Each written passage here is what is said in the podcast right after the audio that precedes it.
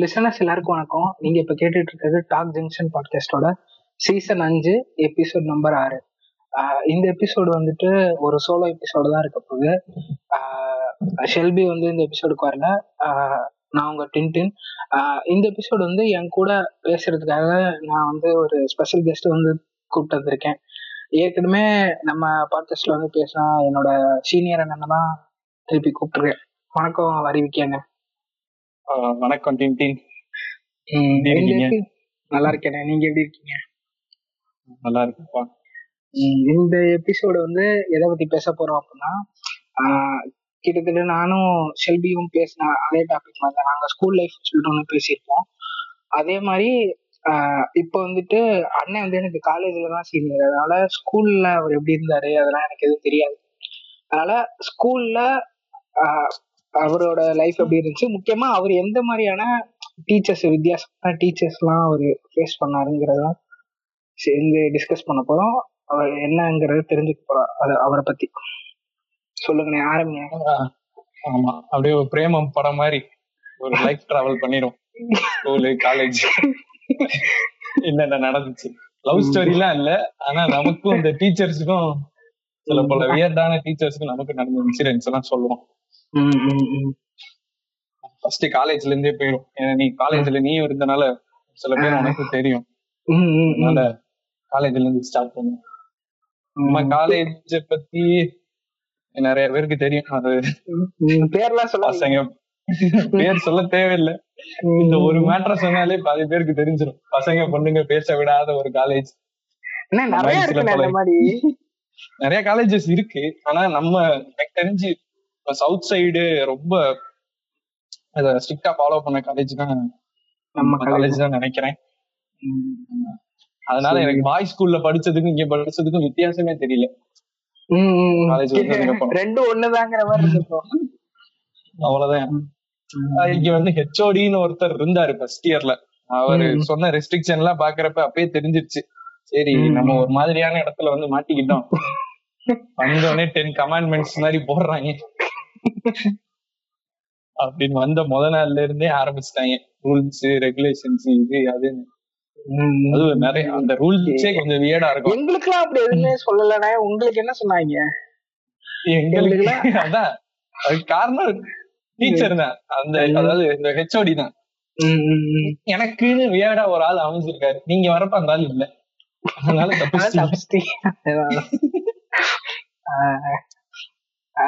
தப்பிச்சோம். சொல்லுங்களா என்ன ரூல்ஸ் அது? காலேஜ் சொல்றது இல்லாம அவரு தனியா போட்டுட்டு இருந்தாரா? ஆமா, அவரு எஸ்கேப் ஆகணும்ல, எங்க இவனுக்கு நம்மள மாட்டி விட்டு போயிருவாங்க. பயந்து சொன்ன ஒரு சில பல ரூல்ஸ் எல்லாம் இருக்கு. அதாவது பேரு ஒரு என்ன வச்சுக்கலாம், அஜித் குமார்னு வச்சுக்குவோம். அஜித் குமார் எப்படி சதுரங்க வேட்டையில பாம்பு பேர் விஜய்னு வைக்கிற மாதிரி ஒரு புனை பேர் மிஸ்டர் அஜித் குமார்னு வச்சுக்குவோம். கிளாஸுக்குள்ள வந்துட்டு நாங்க தான் ஹெச்ஓடி, சில பல ரெஸ்ட்ரிக்ஷன்கள் ரூல்ஸ் எல்லாம் சொல்றேன்னு சொல்லிட்டு அதுல சொன்ன வியர்டான, எனக்கு ரொம்ப வியர்டா இன்ன வரைக்கும் ஏன் அப்படி சொன்னாருன்னு தோணுன ஒரே ரூல், மாமே வச்சான்னு பழகக்கூடாது பசங்க. இந்த ரூல் அது என்ன காரணம்ன்றது லேட்டா தான் எனக்கு கொஞ்சம் கொஞ்சம் புரியுதா. அது அது ஒரு டாக்ஸிக்கான ஒரு ரூல். நம்ம ஒரு கேஸ்ட் ரிலீஜன் எல்லாம் தாண்டி பழகிற இடம் வந்து ஒண்ணு காலேஜா தான் இருக்க முடியும். ஸ்கூல் காலேஜ்ல தான் வந்து நம்ம பசங்க வந்து எல்லாத்தையும் மறந்து பழகிற இடம். அங்க வந்துட்டு பசங்க எப்படிதான் பேசுவானுங்க, வேற எப்படி பேசணும், பேர் சொல்லி கூப்பிட்டு ஒரு கார்பரேட் மைண்ட் செட்டை பூத்துற மாதிரியான ஒரு அட்வைஸ். அது அட்வைஸ்ன்னு சொல்ல முடியாது, அவர் ஸ்ட்ரிக்டா சொன்னாரு. காலேஜ்ல கழுத ஃபேக்டரி அப்படிங்கிற மாதிரி, இனிமே நீ வேலைக்கு போறதுக்கா ட்ரைனிங் இன்ஸ்டிடியூட் மாதிரி அவங்களோட பிஹேவியர். காலேஜ்னா நம்ம லேர்ன் பண்ண வந்திருக்கோம், படிப்பை தவிர இன்னும் நம்ம அதுவும் படிச்சது ஆர்ட்ஸ் அண்ட் சயின்ஸ் அப்படின்னா இன்னும் நிறைய கத்துக்க வேண்டிய விஷயங்கள் படிப்பை தவிர நிறைய இருக்கு அங்க. ஆனா இவங்க வந்து ஏதோ கார்பரேட்ல வேலைக்கு போக போறதுக்கு ஒரு ட்ரைனிங் இன்ஸ்டிடியூட் நடத்துற மாதிரி பண்ணிட்டு இருக்காங்க. அதனால மாப்பிள்ள மச்சான்னு பேசக்கூடாது, பேர் சொல்லி கூப்பிட்டுக்கங்க அப்படிங்கறதெல்லாம் வந்து அது என்ன மாதிரி ரூல் தெரியல. அதுல என்ன நல்லது இருக்கு மாட்டிக்க போறாரு. இது காலேஜ் எதுவும் ரூல்ஸ் எல்லாம் போடாதுல்ல, காலேஜ்ல அப்படி ரூல்ஸ் இல்ல. இவங்களோட சேஃபர் சைடு தான். இப்போ பசங்க ரொம்ப க்ளோஸ் ஆகி ஒருத்தன் ஏதோ ஒரு பிள்ளைய கல்யாணம் தூக்கிட்டு போயிட்டாங்க, ஃப்ரெண்ட்ஸ் ரொம்ப க்ளோஸ் ஆகி ஹெல்ப் பண்ணிட்டாங்கன்னா கடைசியில இவங்க தான் மாட்டாங்க. பசங்க அப்படி பண்ண போறது இல்ல. நான் அதுக்காண்டி எல்லாருமே அப்படி கூட்டிட்டு ஓட போறாங்க எல்லாம் கிடையாது. பசங்க தெளிவா தான் இருப்பாங்க. அவங்களோட பயம் இந்த மாதிரி போயிருக்காங்க தானே, அதனாலதானே இப்படி ரூல்ஸ்.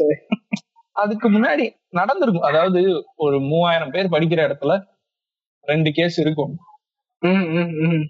எல்லாருமே அப்படிதான் இருப்பாங்கன்ற மாதிரி வந்த காலேஜ் முத நாளே வந்து அட்வைஸ் பண்ணா அது வந்து, அதுவும் அவ்வளவு நாள் ஸ்கூல்ல இருந்திருப்போம், ஒவ்வொரு அந்த மாதிரி பேசி யாருமே பாத்துருக்க மாட்டோம்.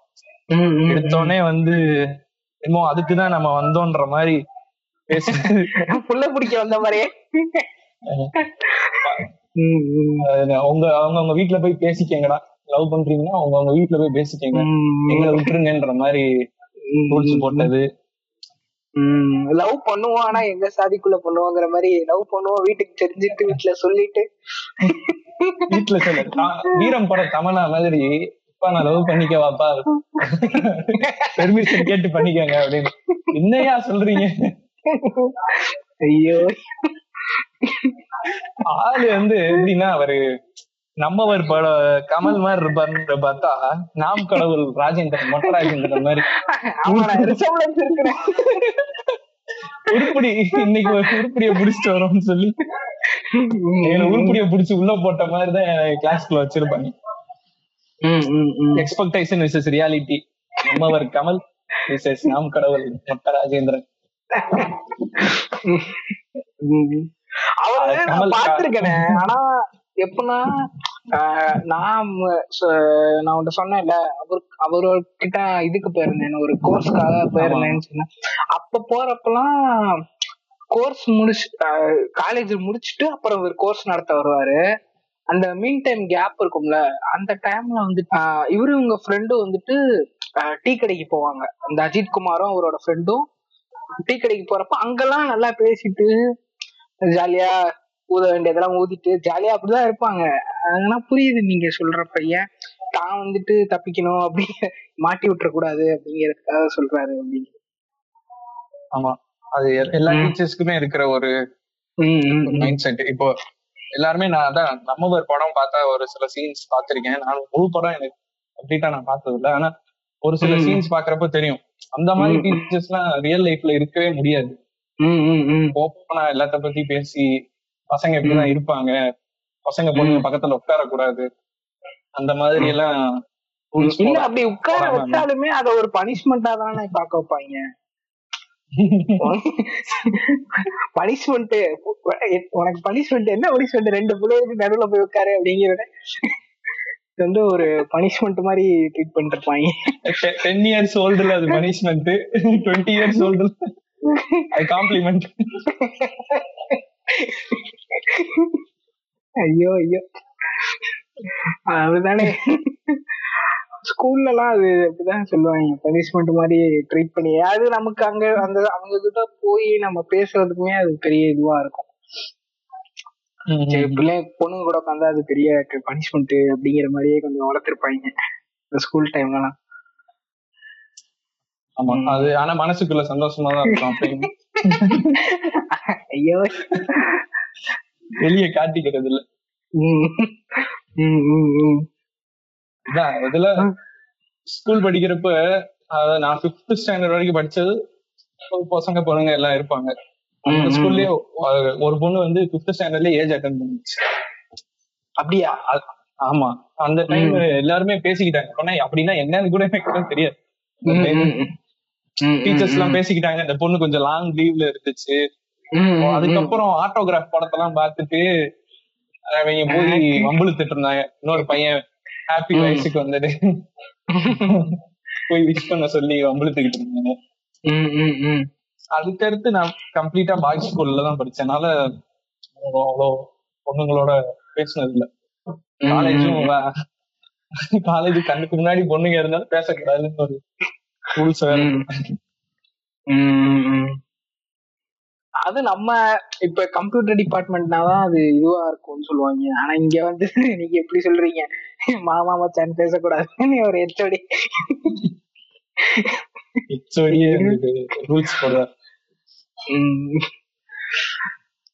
அடுத்துல வேற யாரு இருக்கா அந்த மாதிரி காலேஜ்ல? காலேஜ்ல வேற சொல்லுங்க, எனக்கு தெரிஞ்ச யாராவது இருக்கா? எல்லாம் பார்ப்போம்.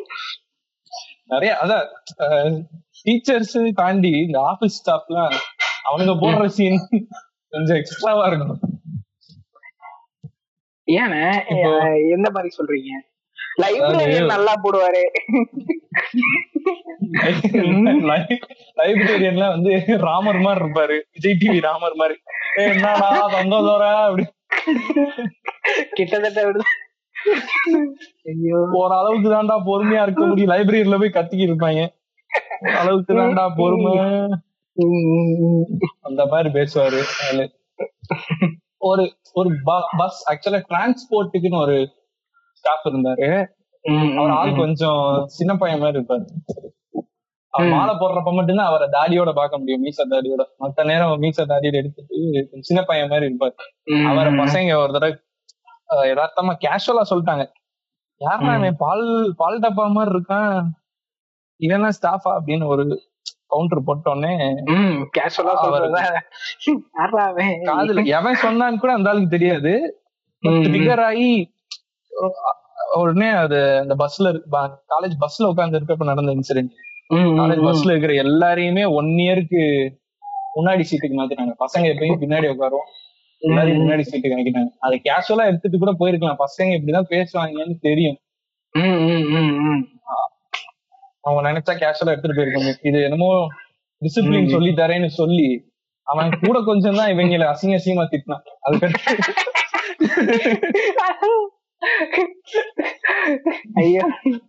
முதலாவது பால் டப்பான்னு சொல்லி விட்டேன். அதான் உங்க பேரை சொன்னதுக்கு கிளி கிளி கிழிச்சா. இந்த மாதிரி எல்லாம் பண்ணதுக்கு அப்புறம் இன்னும் கொஞ்சம் தான் அவங்க பேரு.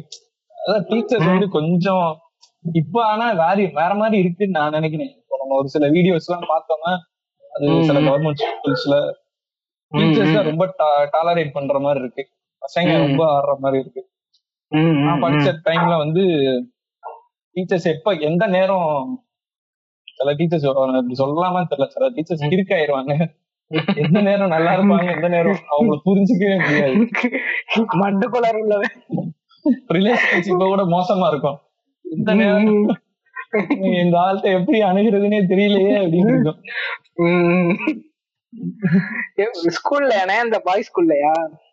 பாய் ஸ்கூல்ல அப்படிதான் திடீர்னு புடிச்சு மூச்சு குத்தி விட்டுருவாரு. அவங்களுக்கு ஒரு பெரிய ஃப்ரீடம் இருக்குல்ல, பசங்க மட்டும்தான் இருக்கனால எப்படி வேணா நடந்துக்கலாம், அவ்வளவுதான், அடிச்சா தாங்குவானுங்க. ஐயோ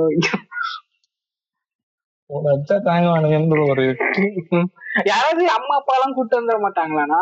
பேரண்ட்ஸ் எல்லாம் கூப்பிட்டு வர்றது அம்மா அப்பாக்கே மரியாதை இருக்காது. நான் படிச்ச ஸ்கூல்ல அந்த அளவுக்கு சில மோசமான எக்ஸ்பீரியன்ஸ் எல்லாம் இருக்கு. எங்க அம்மாக்கே ஒரு மாதிரி பாமா போமா அப்படி ஒரு டீல் பண்றதே அது சீரியஸா எனக்கு ரொம்ப இன்ன வரைக்குமே ஹர்ட்டிங்கா இருக்கும். அந்த மாதிரி ட்ரீட் பண்ணிருக்காங்க. ஒரு சாதாரண ஸ்கூல்ல இருக்கிற ஆபீஸ் ஸ்டாஃப்ஸே வந்து என்னமா வேணும் உனக்கு இப்படிதான் டீல் பண்ணுவாங்க, பேசுறது மரியாதையே இருக்காது. ஹெட் மாஸ்டரே அப்படிதான் பேசுவாரு. அது ரொம்ப இப்ப யோசிச்சு பார்த்தா ஏன் அப்படி ஒரு இண்டி அப்படி அவ்வளவு இருக்கணும்னு அவசியம் இல்ல. ஸ்டூடெண்ட்ஸ்ட கூட அப்படி இருந்துட்டு போங்க. ஸ்டூடெண்டோட பேரண்ட வந்து எப்படின்னா, நான் வந்து லீவ் எடுக்கணும்னா முத நாளே போய் சைன் வாங்கணும். எங்க ஸ்கூல்ல லீவ் எடுக்க போறேன் ஒரு கைடு கொடுத்துருப்பாங்க. கைடுல வந்து நம்ம ரீசன் எழுதி போய் சைன் வாங்கிக்கோங்க. நான் வந்து அது லீவ் போடுறதுக்கு முன்னாடி சைன் வாங்கணும், லீவ் போட்டு திருப்பி ஸ்கூலுக்கு வர்றப்ப ஒரு சைன் வாங்கணும். லீவ் போட்டு திருப்பி வர்றப்ப சைன் வாங்கல, வாங்காம விட்டுட்டேன். அது வாங்காம விட்டு லேட்டா போனதுக்கு பேரண்ட்ஸ கூப்பிட்டு வர சொல்லிட்டாங்க. எங்க அம்மா போய் கூட வந்து சைன் வாங்க வந்தாங்க. பார்த்தா அவ்வளோ லேட்டா இதுக்கு சைன் வாங்க வரேன்னு சொல்லி அந்த கைடவே தூக்கி மூஞ்சில எறிகிற அளவுக்கு எரிஞ்சிட்டாரு. மூஞ்சில படல தாண்டி போய் விழுந்துருச்சு. நான் அழுதுட்டே, நான் 6th standard தான் படிச்சுட்டு இருந்தேன், அழுதுட்டே அந்த கைடை எடுத்துட்டு கிளாஸ்க்கு வந்துட்டேன். அந்த கூட இருக்கிற என் கிளாஸ் டீச்சரே அழுக விட்டாரு. ஹெட் மாஸ்டர், நீங்க தான் ஏன் செக் பண்ணி கிளாஸ்க்குள்ள விடாம விட்டீங்க அப்படின்னு சொல்லி, அந்த அளவுக்கு ரொம்ப ஒரு சைக்கோ பிஹேவியர் மாதிரி இருக்கும் அந்த ஹெட் மாஸ்டர். நான் 6thல அப்படி எப்படி பார்த்தேன், அது 12th வரைக்கும் என்னால அவர்கிட்ட போய் பேசவே முடியல. பேசவே ஒரு பயம், ட்ராமா மாதிரி ஆயிடுச்சு. அவரை பார்த்தாலே ஒரு பயமாவே இருந்து நடுங்கிட்டே இருப்பேன். அவரை பார்த்தாலே ஏதாச்சும் சொன்னாலும், அதாவது சாதாரண ஒரு ரெக்வஸ்ட், ஒன்னும் இல்ல, நம்ம எந்த தப்புமே பண்ணிருக்க மாட்டோம், ஜஸ்ட் போய் ஒரு ரெக்வஸ்ட் தான் கேட்கிறோம், அதுக்கே அரகண்டா பிஹேவ் பண்ணுவோம். அந்த ஹெட் மாஸ்டர் மாதிரியே தான் ஸ்டாஃப் இருப்பாங்கன்றதுக்கு ஒரு எக்ஸாம்பிள் என்னன்னா, மேக்ஸ் சார் 9th standard படிக்கிறப்ப டோட்டல் மிஸ்டேக் இருக்குன்னு சொல்லி போய் கேட்டதுக்கு என்னை கணத்துல அரைஞ்சு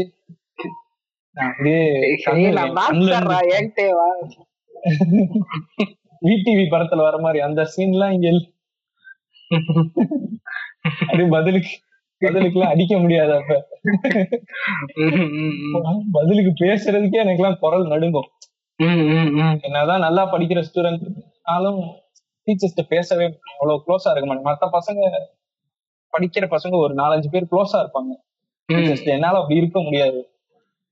எங்க நீதான் தொட்டாலே திட்டிய அப்படின்னு சொல்ற மாதிரி டோட்டல் மிஸ்டேக் சொன்னதுக்குள்ள அடிக்கிறே. அது என்ன ரீசன் அது லேட்டான புரியுது. அது ஒரு ஈகோ, அதுல ஒரு ஈகோ இருக்கு டீச்சர்ஸ்க்கு. அது ஒரு மேக்ஸ் டீச்சரே டோட்டல் மிஸ்டேக் விட்டாருன்றப்ப பர்சனல் ஈகோ டீச்சர்ஸ்க்கு இருக்க கூடாது. அது இருக்கு, ஒரு பேருக்கு இருக்கு. பசங்க கூட போய் போட்டி போடுறது, என்ன நீ பெரிய ஆளா நான் பெரிய ஆளான்னு பசங்க கிட்டத்தட்ட அவங்க நம்ம ஏஜ் தான், அவங்க எக்ஸ்பீரியன்ஸா இருக்கும். அவங்களே சின்ன பிள்ளைத்தனமா சில்லறத்தனமா பண்றப்ப கோபமா தான் இருக்கும். அந்த டைம் புரியல எதுக்கு இப்படி பண்றாங்க, லேட்டரா தான் புரியுது. அவங்களுக்குள்ள ஒரு ஈகோ இருக்கு. அவங்க சரியான டீச்சர் இல்ல, வியாபாரமா பாக்குறது, ஒரு எஜுகேஷன் சொல்லி தரத தனியா டியூஷன் சென்டர்ல போய் நல்லா எடுக்கிறது, கிளாஸ்ல கவர்மெண்ட் ஸ்டாஃப்ன்றதுனால பேருக்கு எடுத்துட்டு போறது.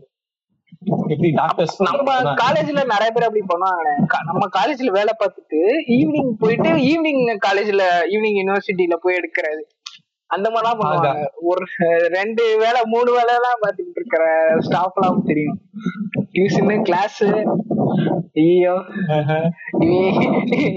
இவன் வேலை பார்க்கறதா தூங்கவே மாட்டாங்க. இப்போ அந்த வர தூங்கவே மாட்டியாடா அப்படிங்கிறது. அதான் ஒரு என்ன சொல்றது, எஜுகேஷனை பிசினஸா பார்க்க ஆரம்பிச்சிட்டாங்க. சில டீச்சர்ஸ் இன்னும் உசுர கொடுத்து சொல்லி தர ஆசிரியர்களும் இருக்காங்க. அந்த மாதிரி சொல்லியும் கொடுத்துருக்காங்க. அப்படிப்பட்ட ஆசிரியர்கள் இருக்காங்க. அது தனியா இன்னும் பேசும். இன்னைக்கு கொஞ்சம் நான் ஒண்ணு சொல்லுனேன். நாங்க ஃபைனல் இயர் படிக்கிறப்ப நடந்துச்சு. அப்ப நீங்க இல்ல உங்களுக்கு தெரியாது. என் ஃப்ரெண்ட்ஸ் எல்லாம் உங்களுக்கு தெரியும்ல, என் கூட உட்கார 2-3 பேரு நாங்கெல்லாம் லாஸ்ட் பெஞ்ச்ல உட்காந்துருப்போம் ஃபைனல் இயர்ல.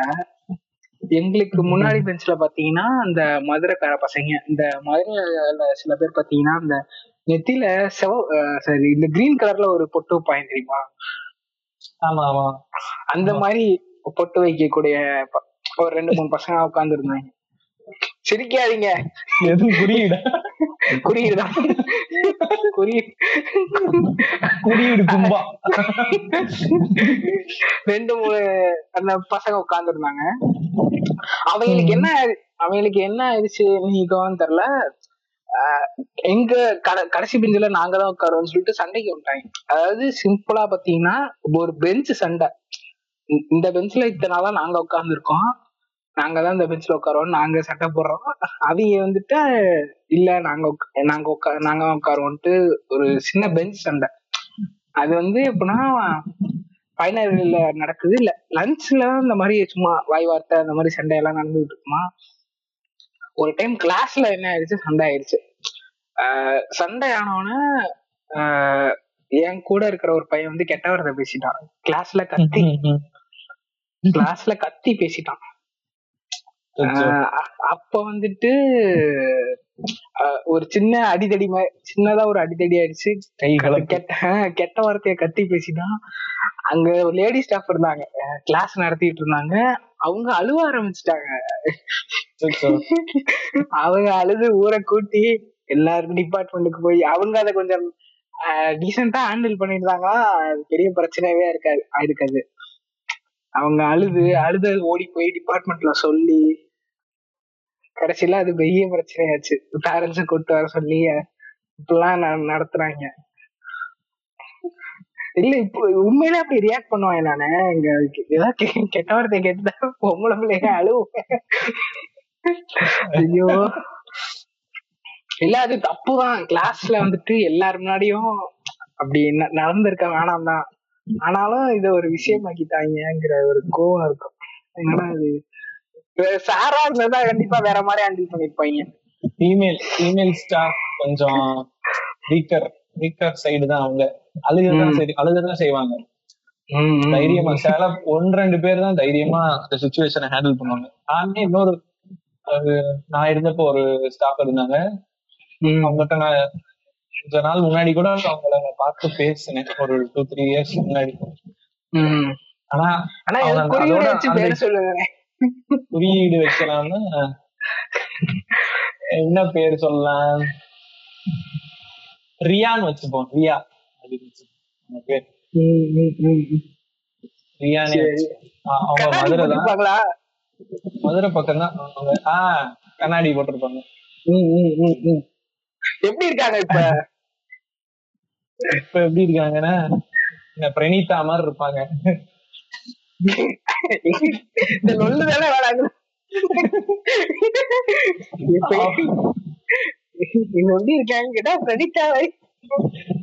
மாஸ் படத்துல வர பிரணிதா நல்லா இருக்காங்களான்னு கேட்டு நல்லா இருக்காங்க அப்பவே நல்லா இருப்பாங்க. மீண்டும் உதயன் படத்துல வர பிரணிதா மாதிரி இருந்தாங்க. இப்ப மாஸ் படத்துல வர பிரணிதா மாதிரி இருந்தாங்க. அவங்கள வந்து ஒரு பையன் ஒரு மாதிரி என்ன சொல்றது ஒருமையில பேசிட்டான். அதோட அவங்க அழுதுகிட்டே தான் கிளாஸ் எடுத்தாங்க. அந்த இன்சிடென்ட்க்கு அடுத்து எங்களுக்கு பீரியட் வந்துச்சு. அழுதுகிட்டே தான் கிளாஸ் எடுத்தாங்க. அந்த பையனையும் பேரண்ட்ஸ கூட்டு வர சொல்லி இந்த மாதிரி பண்ணிட்டாங்க. அவன ஆனா பெருசா எதுவுமே அவன் அங்கதான் படிச்சான். ஆனா இந்த மேம் வேலையை விட்டு போயிட்டாங்க. இவங்க கொடுத்து பிரச்சனைய பாருங்க. ஆக்சுவலா அந்த சண்டை ஆரம்பிச்சதும் அந்த பசங்க தான், எங்களுக்கு முன்னாடி ரோல இருந்த பசங்க தான். ஆனா என் கூட இந்த பையன் வந்து அடிச்சு கெட்டத்துல கத்தி இதெல்லாம் பண்ணாட்டியும் பிளேம் அப்படியே எங்க மேல வந்துருச்சு. நீங்க தான்டா தப்பு அப்படிங்கிற மாதிரி வந்துட்டு கடைசியில எங்க நாங்கதான் பேரண்ட்ஸ் எல்லாம் கூப்பிட்டு வந்தோம். அவங்க அப்படியே தப்பிச்சிட்டாங்க. விட்டுருவாங்க. அதான் அவனை ஒரு அடி அடிச்சேன் கெட்டாத பேசுறேன். இது எதுக்குடா பேரண்ட்ஸ் கூப்பிட்டு வந்து சொல்றீங்க அப்படிங்கிற மாதிரி தான் இருந்துச்சு. அப்படிதான் நடக்குது. அதுதான் இந்த சண்டைய பத்தி இந்த பசங்க யாருமே எதுவுமே எங்களுக்கு தெரியாத அப்படின்னு போயிட்டாங்க. நாங்க ஒரு 4 பேர், அந்த பக்கம் ஒரு 3 பேர், நாங்கெல்லாம் எங்களுக்குள்ள சண்டைனா இந்த பசங்க யாருமே இத பத்தி எங்களுக்கு எதுவுமே தெரியாது அப்படின்னு சொல்லி விலகிட்டாங்க. எனக்கு அதெல்லாம் காலேஜ்ல சரி எல்லாரும் இப்படிதான் இருப்பாங்க போல அப்படிங்கிறத அதெல்லாம் அப்பதான் யூடியூப் ரூட்டர்ஸ்னா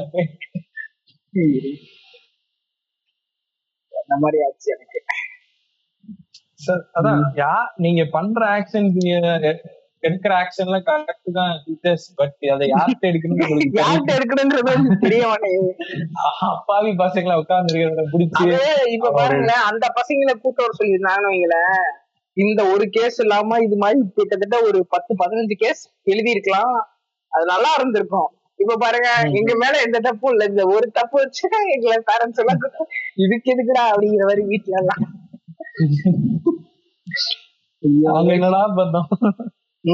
அது நம்ம காலேஜ் பாத்துக்கோங்க, அது எங்கிட்டு இருக்கு, டிராவல் பண்ணி வரதுல இதுக்கு எதுக்குல இவ்வளவு தூரம் அலைய வர்றீங்க அப்படிங்கிற மாதிரி பேரண்ட்ஸ கூட்ட வந்து ஐயோ எங்க அம்மாலாம் என்ன அடிக்கடி, எங்க அம்மா எனக்கு அதுக்குதான் அடிச்சாங்க, இது பண்ணது கூட அடிக்கல, இவ்வளவு தூரம் என்ன கூட்டு வந்தாங்க அதுக்குதான் வந்து அது உள்ள நுழையிறப்ப ஃபேமிலி போட்டோ காஞ்சிட்டு உள்ள நுழையா ஐயோ ரேஷன் கார்டு ரேஷன் கார்டை காட்டிட்டு உள்ளவா.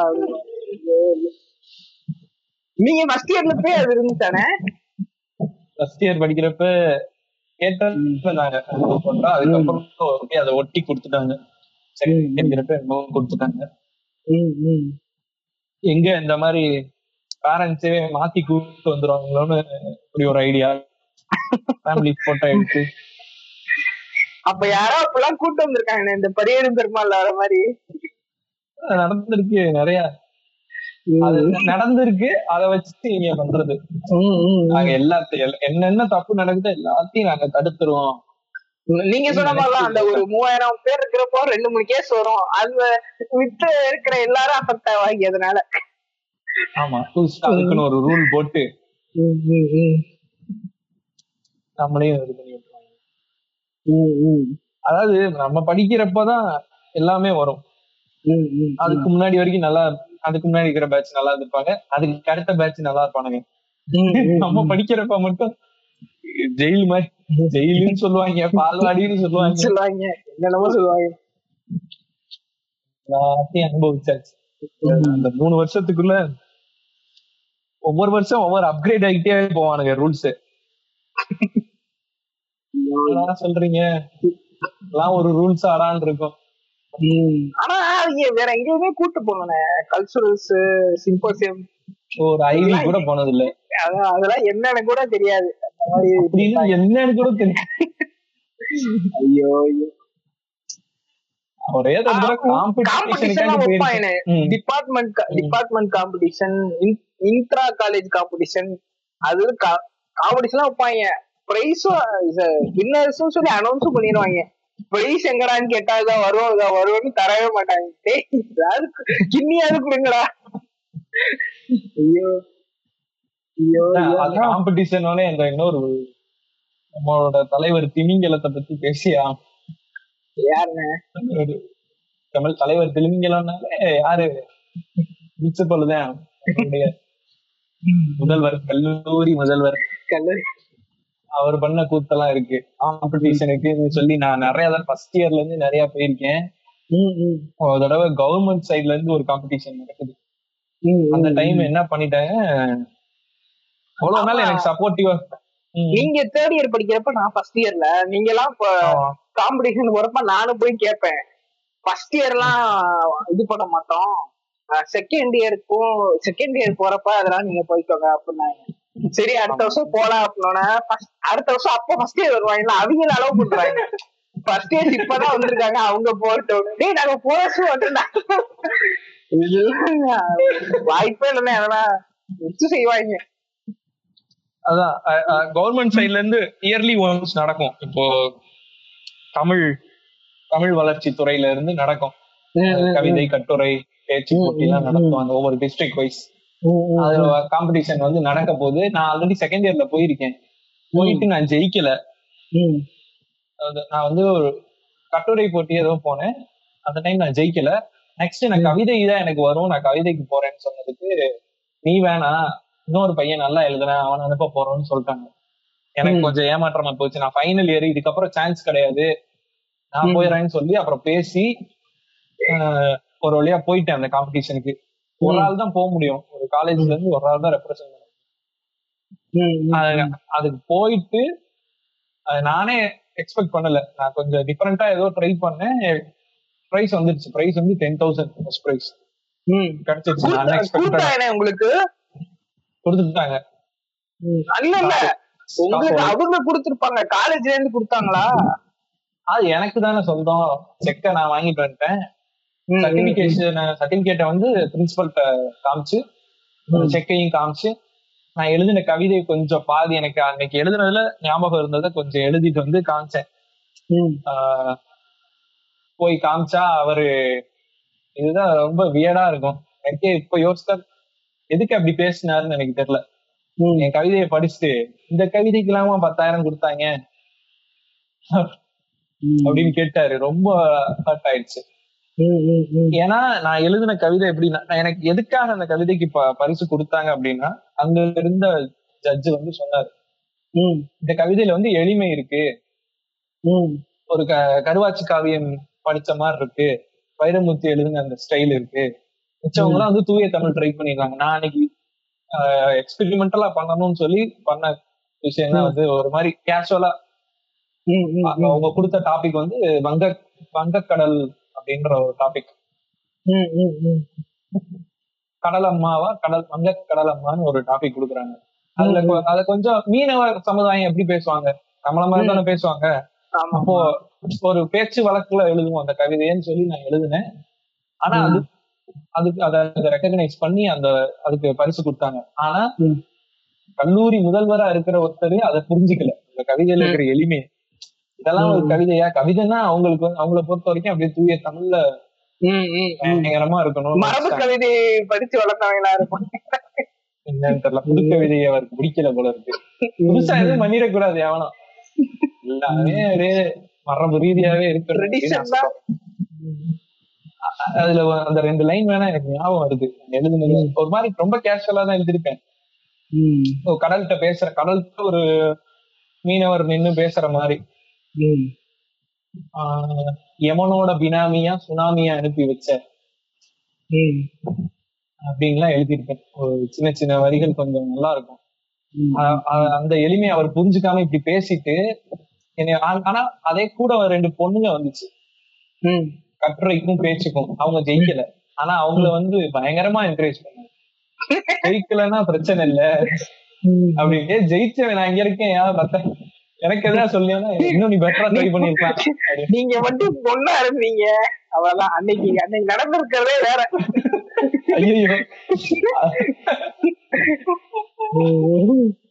அங்கிள் கிட்ட வாடா கண்ணானு ஹரிணின்னு இருந்திருந்தீங்கன்னா அவ்வளவுதான். அங்கிள் கிட்ட வாடா, அதேதான் அங்கிள் கிட்ட வாடாதான், சாக்லேட் தரேன் வாடா கண்ணான் இருப்பாரு. நான் தப்பு. ஆனா இதே ஆளு அன்னைக்கு சொன்னது கூட மன்னிச்சிருவேன். இதே ஆளு நான் காலேஜ்ல லாஸ்ட் டே பேரண்ட்ஸ் எல்லாம் வந்து அந்த கேம்பஸ் இன்டர்வியூல செலக்ட் ஆனவங்களோட பேரண்ட்ஸ் எல்லாம் வந்து ஒரு ஃபங்க்ஷன் நடக்குது. அன்னைக்கு கூப்பிட்டு என்னை ஸ்டேஜ்ல ஏத்தி, இந்த பையன் பாருங்க அட்மிஷன் போடுறதுக்கு என்னை யூஸ் பண்ணானுங்க. அங்க வந்து பேரண்ட்ஸ் பிள்ளைங்க இருந்தா அனுப்புங்க, இப்படி பாருங்க இந்த பையன் எல்லாம் தமிழ் வளர்ச்சி துறையில இருந்து முதல் பரிசு பெற்று வந்தான், நீ சொல்றா கல்லூரி சொல்ற அப்படின்னு பாரு. என்னைய பேச விட்டு என்னைய வந்து அட்வர்டைஸ் பண்ண வச்சுட்டாங்க காலேஜுக்கு. அப்பதான் புரிஞ்சிச்சு, பர்சனலா தனியா இருந்தப்ப அது என்ன மாதிரி. அத வாயை திறந்து பாராட்டி இருக்கலாமே, ஒரு நிமிஷம் நானும் கரெக்டா இருக்க மாட்டேன். நான் என்ன நினைக்கிறேன்னா, அந்த நீ எழுதுறதுலாம் நல்லா இருக்கு, செக்க கூடன்னு வாங்க விட்டாங்களே, அது வரைக்கும் சந்தோஷம் கொடுங்க. செக்ல 5,000 எனக்கு இல்ல, எனக்கு இப்ப அந்த பாராட்ட விட செக்கு பெருசா தெரியுது எனக்கு.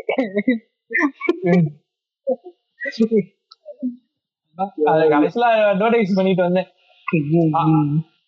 அதுக்கடுத்து அந்த மாதிரி எல்லாம் பேசி 1 இயர் கழிச்சு கான்வகேஷன் டே, கான்வகேஷன் இல்ல யூனிவர்சிட்டி ரேங்க் எடுத்தவங்களுக்கு ஒரு இந்த சம்பவத்தை ரொம்ப பதிவு பண்ணியே ஆகும். ஏன்னா ஒரு மிகப்பெரிய நடிகர் வந்திருந்தாரு சீஃப் கெஸ்டா. அவர் பேரையும் நம்ம சொல்ல வேணாம், ஒரு இப்போதான் அவரு சூப்பர் ஸ்டாரா இருக்காரு, அவரேதான். அவருதான் வராரு, யூனிவர்சிட்டி ரேங்க் எடுத்தவங்களுக்கு நானும் எடுத்திருந்தேன். அவர் கையாலதான் கிஃப்ட் கொடுக்க போறேன். என்ன எழுதினாலும் மார்க் போடுவாங்க, அது வேற. சரி நம்மளும் வந்துட்டோம். நான் இப்ப வேலைக்கு எல்லாம் போக ஆரம்பிச்சிட்டேன் அந்த டைம். சரி போய் வாங்கிட்டு வந்துடுறோம் இப்படின்னு. என் கிளாஸ் பொண்ணு ஒரு பொண்ணு வந்துருந்துச்சு, அந்த பொண்ணும் சரி அவர் கையால மிஸ்டர் ஸ்டாக்கிங் ஸ்டார் கையாலேயே நம்ம வாங்க போறோம்னு ஒரு பெருமிதத்துல உட்கார்ந்து இருக்கோம் ரெண்டு பேரும். சரி அவர் கையால அந்த ஷீல்டு கொடுத்தாருன்னா நல்லா இருக்கும்னு நினைச்சு உட்கார்ந்தா அவர் ஓடிட்டாரு. ஒரே ஒரு ஆளுக்கு மட்டும் கிஃப்ட கொடுத்துட்டு கடைசியில அந்த இதை தரவே இல்லை அந்த ஷீல்டு யாருக்குமே. எல்லாரும் என் கூட இருந்த பேரண்ட்ஸ் எல்லாம் என் கூட இருந்த அந்த பொண்ணு எல்லாம் அழுக ஆரம்பிச்சிருச்சு.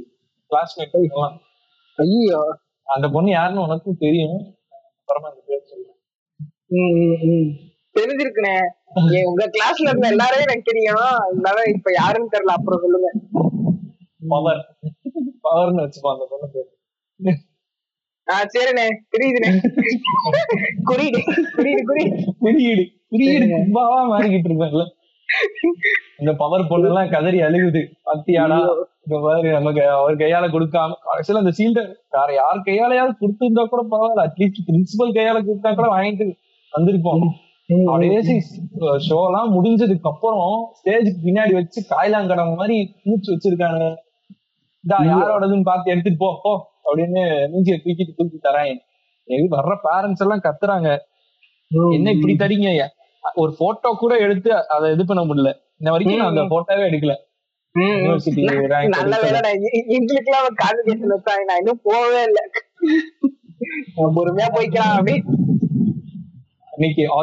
ஜூனியர் பொண்ணு வந்து என் மூஞ்ச பார்த்து திட்டிட்டு போகுது இந்த காலேஜ பத்தி தான் நீங்க அட்வர்டைஸ் பண்ணீங்களான்னா அன்னைக்கு அண்ணே நீதான் அன்னைக்கு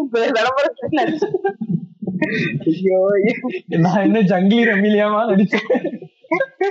ஏதோ ஈவு கோழி ஜங்கிலி விளம்பரம் எல்லாம் நடிச்சு ஏமாத்திட்டு இருக்கானுங்க. அவனுங்களை என்ன வந்து கேட்கும் அப்படியே மூஞ்சி முன்னாடி வந்து கேக்குது அழுதுட்டே. பாத்தீங்களா நம்மள மதிக்க கூட மாட்டாங்க யூனிவர்சிட்டி ரேங்க் எடுத்ததுக்கு கூட. இந்த காலேஜுக்கு தான் நீங்க அன்னைக்கு அட்வைஸ் பண்ணீங்களா உங்களை நம்பி நிறைய பேர் எங்க எங்க வீட்டு பிள்ளைங்களா சேர்த்தோம் பேசுறாங்க. என்னடா நான் என்ன பெரிய ஸ்டாரா? எனக்கே ரொம்ப கில்ட்டி ஆயிடுச்சு. இப்படி ஒரு ஸ்டாஃப் வந்து இப்படி பண்ணிருக்க கூடாது. அட்லீஸ்ட் அப்படி அந்த சீஃப் கெஸ்ட்னால கொடுக்க முடியாதுன்னு தெரிஞ்சிச்சுன்னா வேற யாரையாவது வச்சு கொடுக்க முடியும்.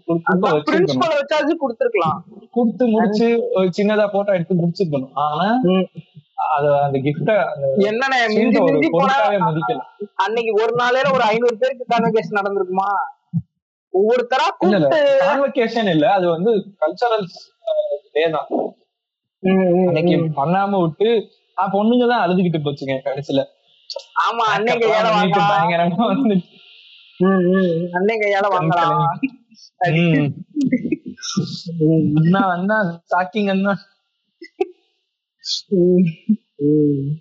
எனக்கு சந்தோஷம் தான் இப்ப அவன் கையால நல்லதான் போச்சு. நான் செகண்ட் இயர் படிக்கிறப்ப வந்துட்டு அந்த டிராமா எல்லாம் பண்ணோம், ஸ்கிட் எல்லாம் பண்ணோம் கல்ச்சுரல்ஸ்ல. அப்ப வந்துட்டு அண்ணன் தான் சீஃப் கெஸ்ட் வந்து கையெல்லாம் குடுத்துட்டு போனாரு எங்க ஸ்கிட் குரூப் மட்டும். ஏன்னா மித்தவங்க எல்லாம் டான்ஸ் கிளாசிக்கல் ஃபோக் டான்ஸ் பண்ணிட்டு இருந்தாங்க, நாங்க மட்டும் தான் ஸ்கிட்டா. அண்ணன் காவலியை பார்த்தோன்னா சரி நம்மளோட நல்லா காவலி பண்றாங்க வந்து கை கொடுப்போம்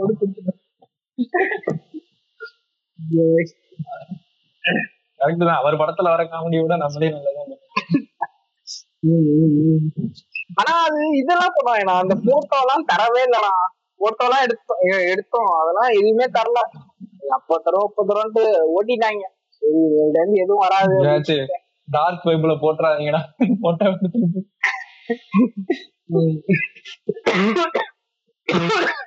இல்லண்ணா நீங்க விளம்பரம் பண்ணிருப்பாங்க கண்டிப்பா. ஒரு பாம்ப்ளெட் அடிச்சு கட் அவுட் வச்சு ஸ்டார் வந்தாருன்னு சொல்லி கேம்பஸ் இன்டர்வியூல செலக்ட் ஆன கம்பெனி அப்படி ஒரு கம்பெனியே இல்லைன்றான். என் சென்னை இது மாதிரி பண்ணா என்ன இந்த கேம்பஸ் இன்டர்வியூ வச்சு செலக்ட் ஆனதுக்கு நம்ம இது இது வைப்பாங்க தெரியுமா இந்த காலேஜுக்கு வெளியில அந்த என்ட்ரன்ஸ் கிட்ட ஒரு பேனர் மாதிரி வைப்பாங்கல்ல இந்த கம்பெனில இவ்வளவு பேர் செலக்ட் ஆயிருக்காங்க அப்படின்ட்டு. எல்லாமே குப்பை கம்பெனியா இருக்கும்.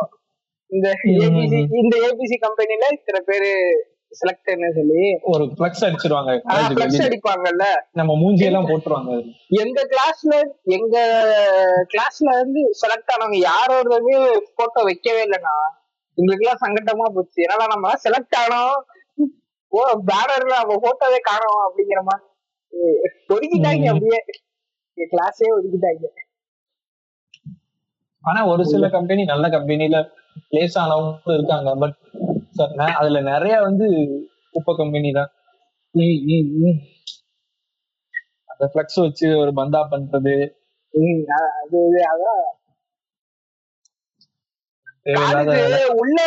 உள்ள வரப்ப பார்த்தா இந்த ரிசார்ட்டுக்கு வர மாதிரி இருக்கும். ஆனா உள்ள வந்ததுக்கு அப்புறம் தான் தெரியாது ஜெயில். ஸ்கேம் 1992 ஸ்கேம் தான் பண்ணிட்டு இருக்கானுங்க பிளேஸ்மென்ட்ன்ற பேரு.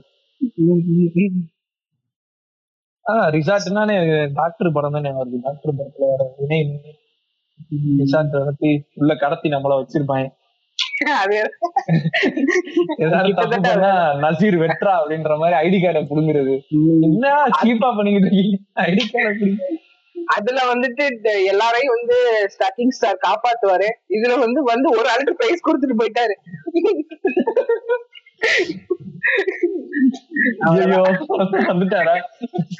வந்தாரு இங்கேயும் ஸ்டார்டிங் ஸ்டார் சரி எல்லாரையும் காப்பாத்துவாருன்னா ஒருத்தருக்கு பிரைஸ் கொடுத்துட்டு போயிட்டாரு.